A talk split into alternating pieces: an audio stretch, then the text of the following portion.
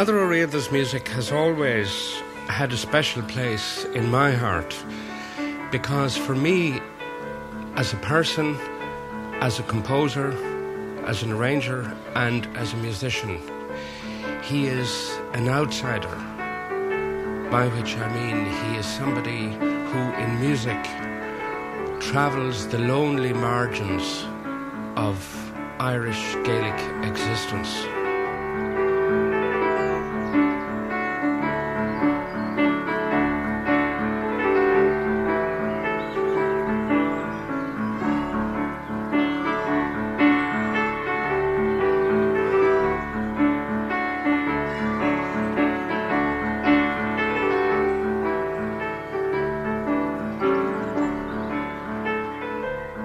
Ó Riada lives in the village of Coolea in West Cork.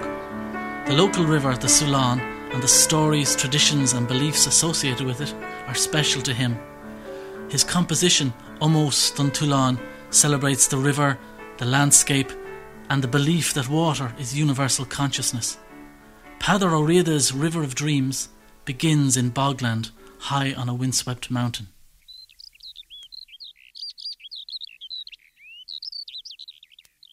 We're standing in a very wet, damp area, which is where one of the little streams that start and form, come together and form the Sullane, comes together here. This water oozes down about 50 yards down there together into form a little stream. And another patch on the other side over the mountain over there. And the uh, same thing is happening in Cumnamil and up Cumnaniag and back over that way over there, up carrying the Carrigan there the other side of the valley, and they come down off off that side as well, little riverlets or streamlets, and they come together down just underneath the mountain here in the valley, and that's where the Sullane River starts officially. I always like to think that it starts up here because it sees it sees everywhere and it passes various important places like um, which is supposed to be where the world was born, and passes through this lots of various kind of important uh, parts of the crucible around here, the, the landscape. Often visited my what you could euphemistically call my dream time, as it were, in the Aboriginal sense. Um, I don't know if I could be classified as somebody that actually creates anything, but to the extent that I do, uh, anything I create is formed by the crucible which is me, and that derives its sense of being from places like this, and obviously anything that comes out of therefore is shaped by places like these, particularly simply this place here.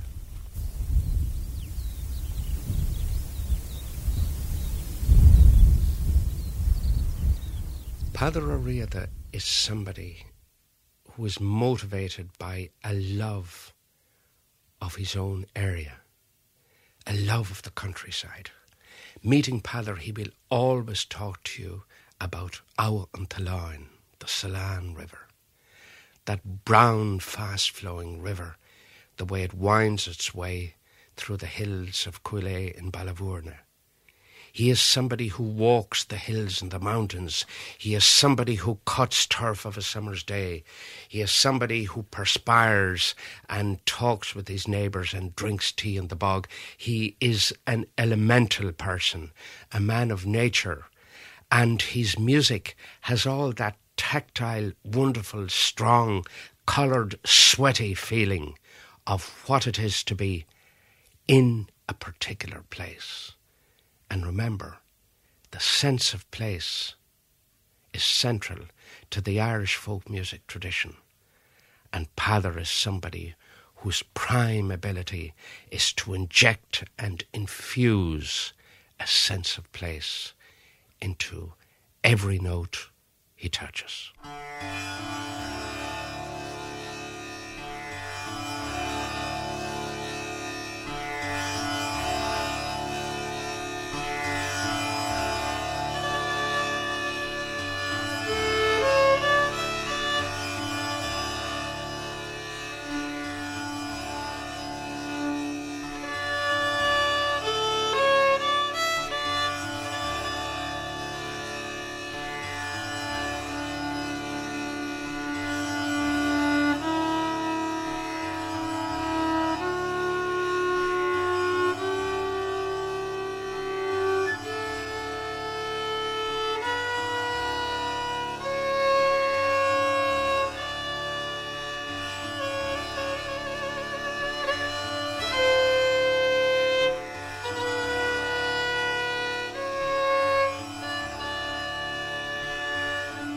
Wanted to do something very simple because I think a lot of music now is overproduced. Um, I had my own mad fling with the whole technology of multi-track recording and digital this and digital that, that and everything else. So for for uh, a change, I wanted to do something that was very stark and minimalistic. I'm going through a minimalistic phase at the moment, I think. So um, it traces the the journey that we've just made today, the Sullane River, from the time it falls as rain or mist on the top of the mountain, and magic brings it together to form a little trickle of water. And various trickles of water come together to form a stream, a riverlet, a river, the only male river in Ireland, and follow that down through the land from the mountains and the woods down into Macroom where it meets the Lee, and from there to the sea where it meets its end and its beginning because that's where the water rises through the sky in the form of rain or mist again, to travel along the air currents, to fall on the mountain top yet again. Rather like our own culture. Uh, no tasach or dere, no start or finish, only continuously going all the time.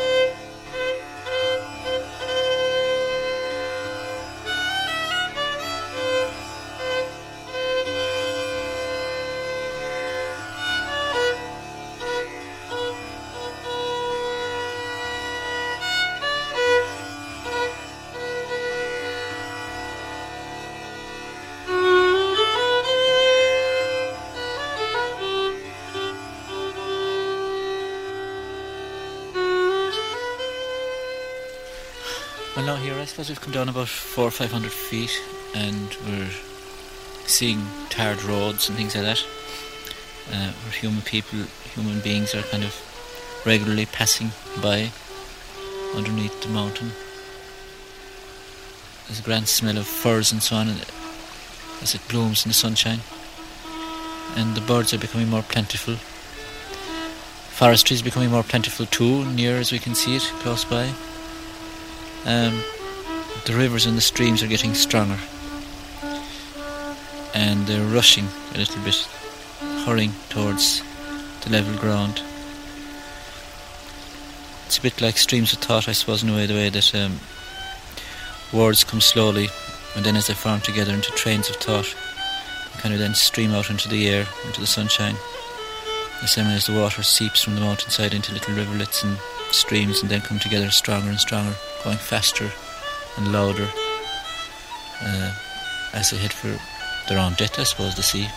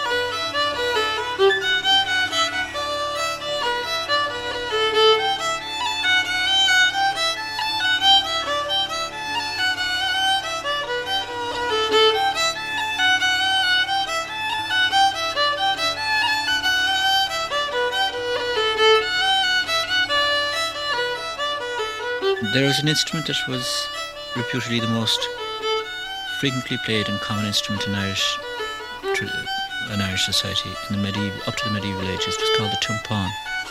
And there are descriptions of it in a lot of the books, but there is no drawing, etching, or carving of it in any stone. It was so common that it was not thought necessary. The more uncommon instruments like the harp, etc., were actually drawn. So the timpani was a drawn instrument, very soft, and the only instrument that I ever came across that matched the description was an instrument called the tambura from India, which is used to accompany the sitar. Um, and again, there, I suppose one could claim facetiously there's a slight connection between the Aryan Celts of northern India, the Indian plains, who eventually came resting in Ireland as the Hallstatt or La Tène Celts. Um, so that is the drone instrument that we use, and then the fiddle, as we call it, which is a very old Irish instrument, known in Ireland long before it was known in Europe as the violin, um, has the ability of not being in fixed pitch. In other words, you don't, you're not ruled by the rules and regulations of tones and semitones, the 12 tone system of modern society a new invention since the 12th century, where uh, you have the you have the ability to have microtones. So uh, we we use their more natural instruments, and then of course the sounds of nature.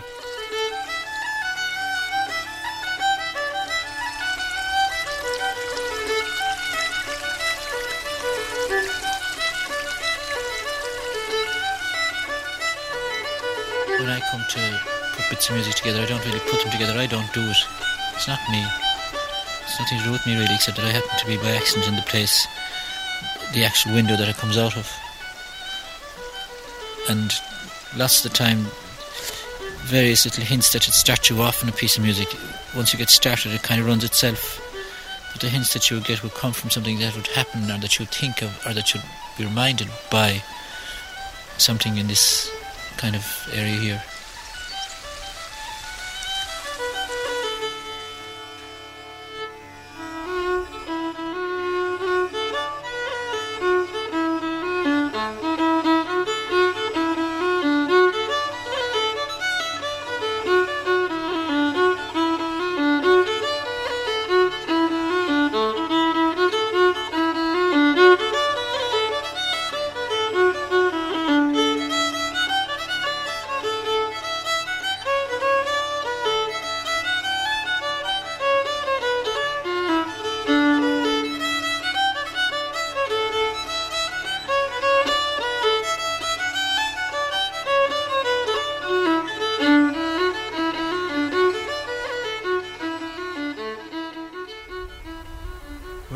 The, low, the, the flat land of one of the upper valleys at this stage, and the trickles and sun and streams have become a fairly strong stream, or small little river, if you like.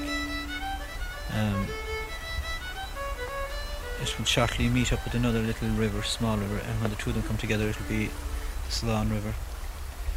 This part of the land here was a very wide, level field along the banks of the river and it was reputed to be the playing field of the Sidhe, or the good people. And uh, that house up there, um, the man in the house, he died a couple of some years ago. He apparently was out playing with them for three nights on the trot. Um, if they were short a member of the team, they would take somebody from nearby and at night they used to come and take him away. He was bedridden at the time, and every morning when he woke up, he'd be black and blue from all the belts of the hurleys and so on. So, I mean, his family are young, and it's not something that happened in mythology a long time ago. It's believed to have happened kind of recently. Um, mind you, I don't know if they'd be very pleased with the fact that obviously time marches on and farming progresses, I suppose. Um, this field here was reclaimed and reseeded and whatever. So I'm not so sure if they're still playing there or not. Um, the river has been straightened out a little bit here too. In other words, it was dredged and straightened out. But time has a wonderful way of bringing things back to its own way again, in spite of what you do. I notice a lot of the wildflowers are beginning to grow in the meadow here again.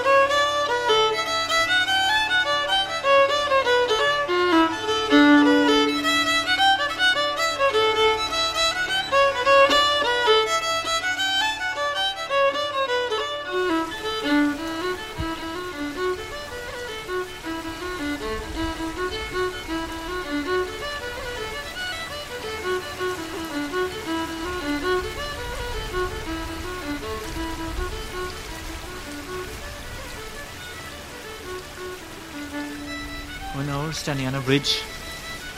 I suppose I would always think it was the first bridge over the Sullane. Now there's a fierce argument about where the Sullane officially actually begins, and various poets fought with each other about that.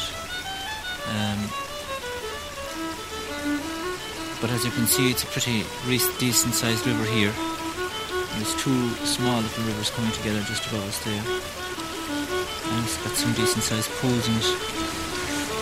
It rambles away down from here into Coolea, then about a mile and a half away, uh, collecting various other little streams as it goes down. Um,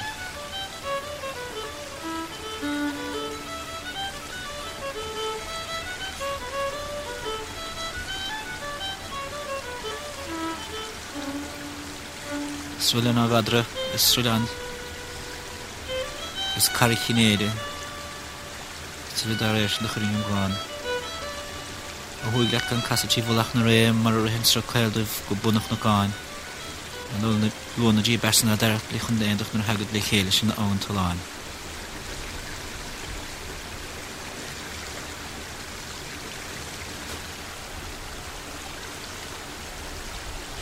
was early in a bright summer's morning that I strayed by the banks of Sullane to gaze on the beauties of nature that graced every woodland and barn. My prospects were surely enchanting, with gay lasses in juvenile bloom, promenading by the banks of that river that flows near the town of Macroom. on a fine summer's evening, was the stroll by the banks of Sullane. And gaze on the beauties of nature that embellish the woods and the lawns. The prospect was surely enchanting, with gay lasses in juvenile bloom, perambulating by the banks of that river as it flows through the town of Macroom.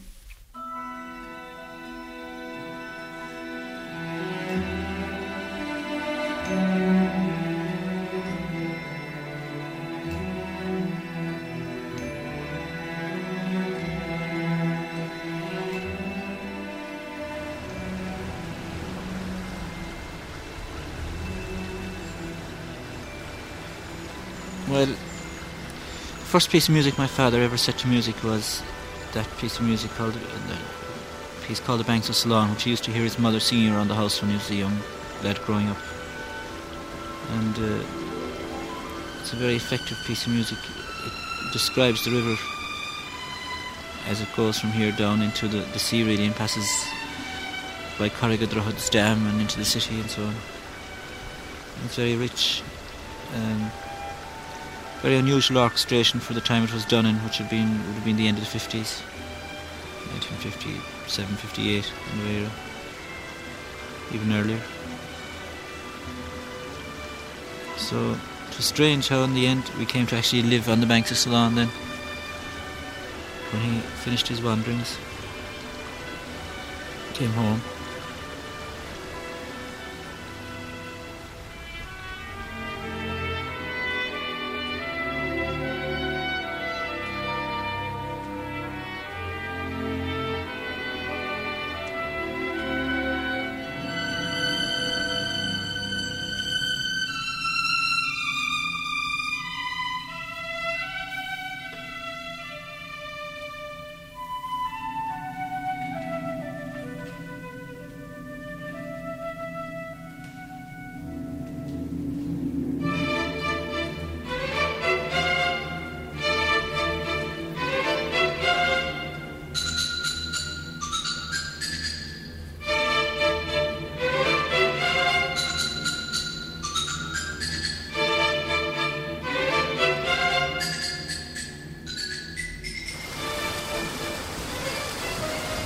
One dreams ordinarily, as everyone does, though a lot of people don't remember it or realise it,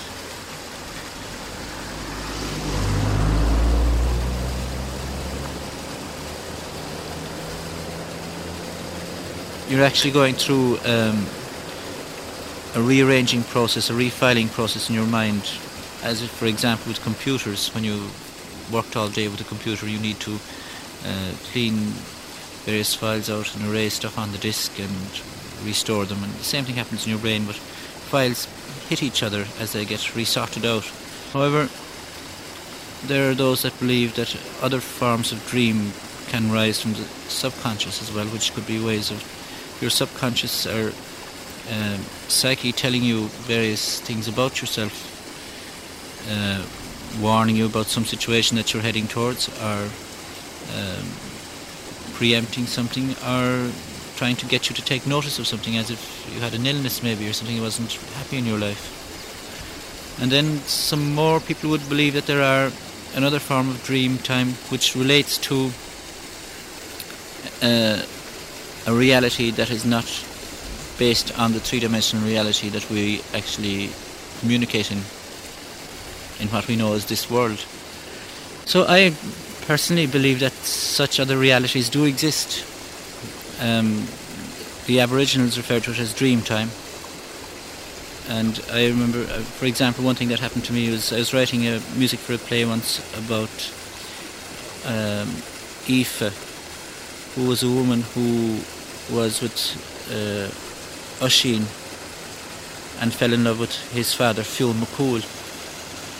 And there was hell to pay and there was a lot of rumpus over that. And the same thing happened again with Grania and Diarmid. Now, when I was working on this thing, I was trying to imagine what kind of people they were. It was the middle of a summer's afternoon. I was at a table inside in a room trying to write this bloody music down. And I looked up and there, standing on the other side of the table, I saw what I thought to be Oscar, Oisín's son. And um, it was very, very clear. I could see, I mean, it was just as if there was anyone standing in front of me. And a very strange experience. Obviously, one would tend to say that that was a form of dream or whatever, even though one wasn't asleep for it. And if you take that st- a step further and say that all the things that are in our culture, whether genetically in our bloodstream or in acquired knowledge that we picked up from our surroundings as we uh, grow up and grow old in life in our culture. These are the parameters uh, that set our creativity and within which our creativity works. And these are the realms of our dream time if we can access them. Obviously, it would be handy to believe that they existed if you want to access them. Um, it's a big problem for a culture that doesn't believe in them. However, that's not my problem. For example, this river is, is a very important force within the culture of this area. It's supposedly the only male river in Ireland, and it is supposed to drown somebody once every seven years. And it's a thing that a lot of people here are very wary of and cautious about. Um, for example, two years ago there was um, people were convinced that a child was lost on the bank of the river, and people were searching at night looking for this child, which they could hear crying at night. Nobody was drowned at the time, but people were very cautious about it. Um, there have been regular tragedies in the river from here to Macroom and so on. The other thing is that a lot, an awful lot of music and songs have been written about the river, and it is a kind of a counterbalance, if you like, to the whole culture that surrounds Naomh Gobnait, which is the female culture in this area, and also an extremely important, potent force, if not, well, a hell of a lot stronger than the culture related to the river, if you like. So they would be very much parts of my dream time.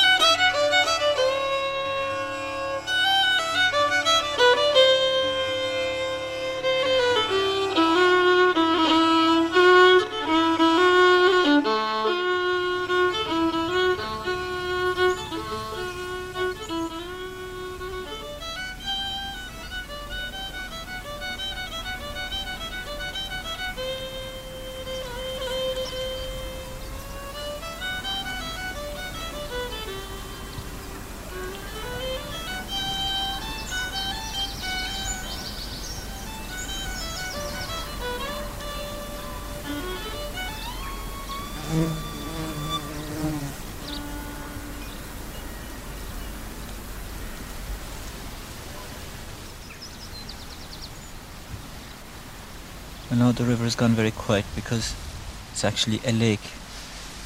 And I think this is probably the first place it really masters. This is actually the little valley of Coolea itself, which is a valley up in the mountains and surrounded by mountains on all sides. The lake is shimmering in the hot sunlight as we lie on the grass, which if the microphones could smell, you could smell because it has the, the aroma of many flowers and things like that growing along the side of it, bank of it here. There's a lot of lilies in front of us. And a shimmering, dancing light on the water. There was a time when there used to be salmon in the river, but not anymore because of the ESB's dam. There's a road across the way there where traffic goes backwards and forwards from Kerry to Cork, over to Kenmare and so on. And the kids for the Pashti are over in school, getting ready to come out and be free for the rest of the evening. It's kind of daft really to have kids locked up in fine weather. Should spend all their time inside when it's bad weather and be shouldn't let free. That big inch across there then was where we used to play football when I was a kid going to school. Not that I was anyone playing football. And it's full of butterflies and frogs and all kinds of things. There's a lot of trees growing around here, but growing naturally and there's a wood behind Coolea there, a small natural wood, for which there was various poems written as well.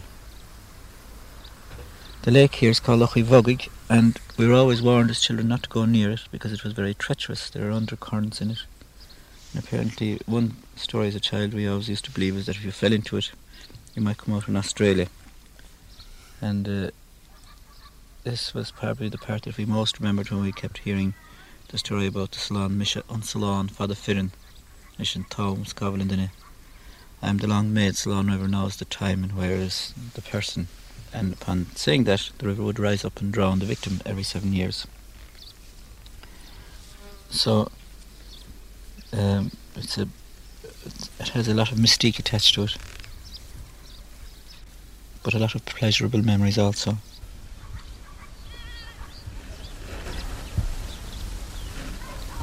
Suppose one could say that this is where the river reaches adulthood.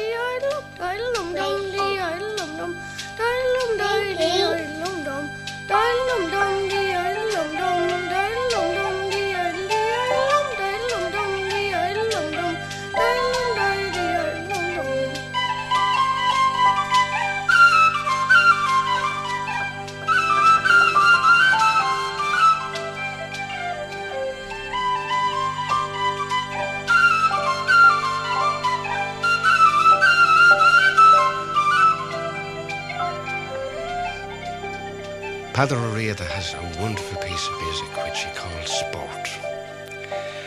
And the centerpiece of this is the voice of a child, the voice of a young boy from Coolea, a neighbour's child. Not a great singer, but the voice and the words and the music bring one back to that wonder of youth, that innocence of youth.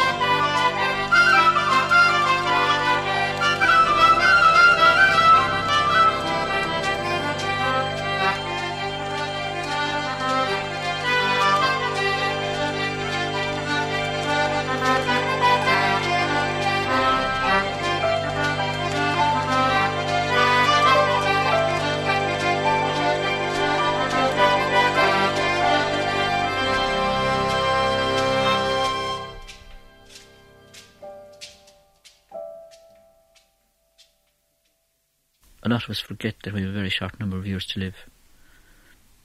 And if you belong to a culture, um, you will you will n- know that culture much better if you know who you are. As a as a kind of a musician, um, I don't ever have to think about who the hell I am, or where do I come from, or who are my people, or what is the land that I belong to, or what is the trees or the woods or the mountains or whatever I belong to, because it's been uh, something that has been constant in my life, and I have never had any cause to look for or search for these places, ideas, philosophies. They were always there. So that in a way gives me great freedom. It's it's like um, the idea that if you really believed you could fly and you jumped off a cliff face, that you could actually do it. But uh, it's the kind of thing that happens when when you write music or try to create music. You kind of take a flying leap off the cliff edge, the back cliff of the mind, and you believe that it's going to come. And it's a very strange experience if you're, for example, sitting at a keyboard and uh, you sit down and you more or less put on the switch, as it were, and say play. And you see these two hands about two miles away from your face, down there at the keyboard, playing away this melody you've never heard in your life before, and you sometimes wonder where the hell it comes from. And obviously, what's really happening is you're just uh, a window for your culture to express itself through. You are a temporary voice for your tribe. And uh, in my instance, I would like to think that that is the tribe of the Gaelic nation. Um, I don't know how faithful or true I would be to its traditions, but uh, I do realize that I am very lucky in that I have at least those traditions behind me, whereas the vast majority of people living in modern society do not, and they are busily stamping out all those tribes and cultures that do have any individualism left in them, as in, say, the African continent or the East or South Americas.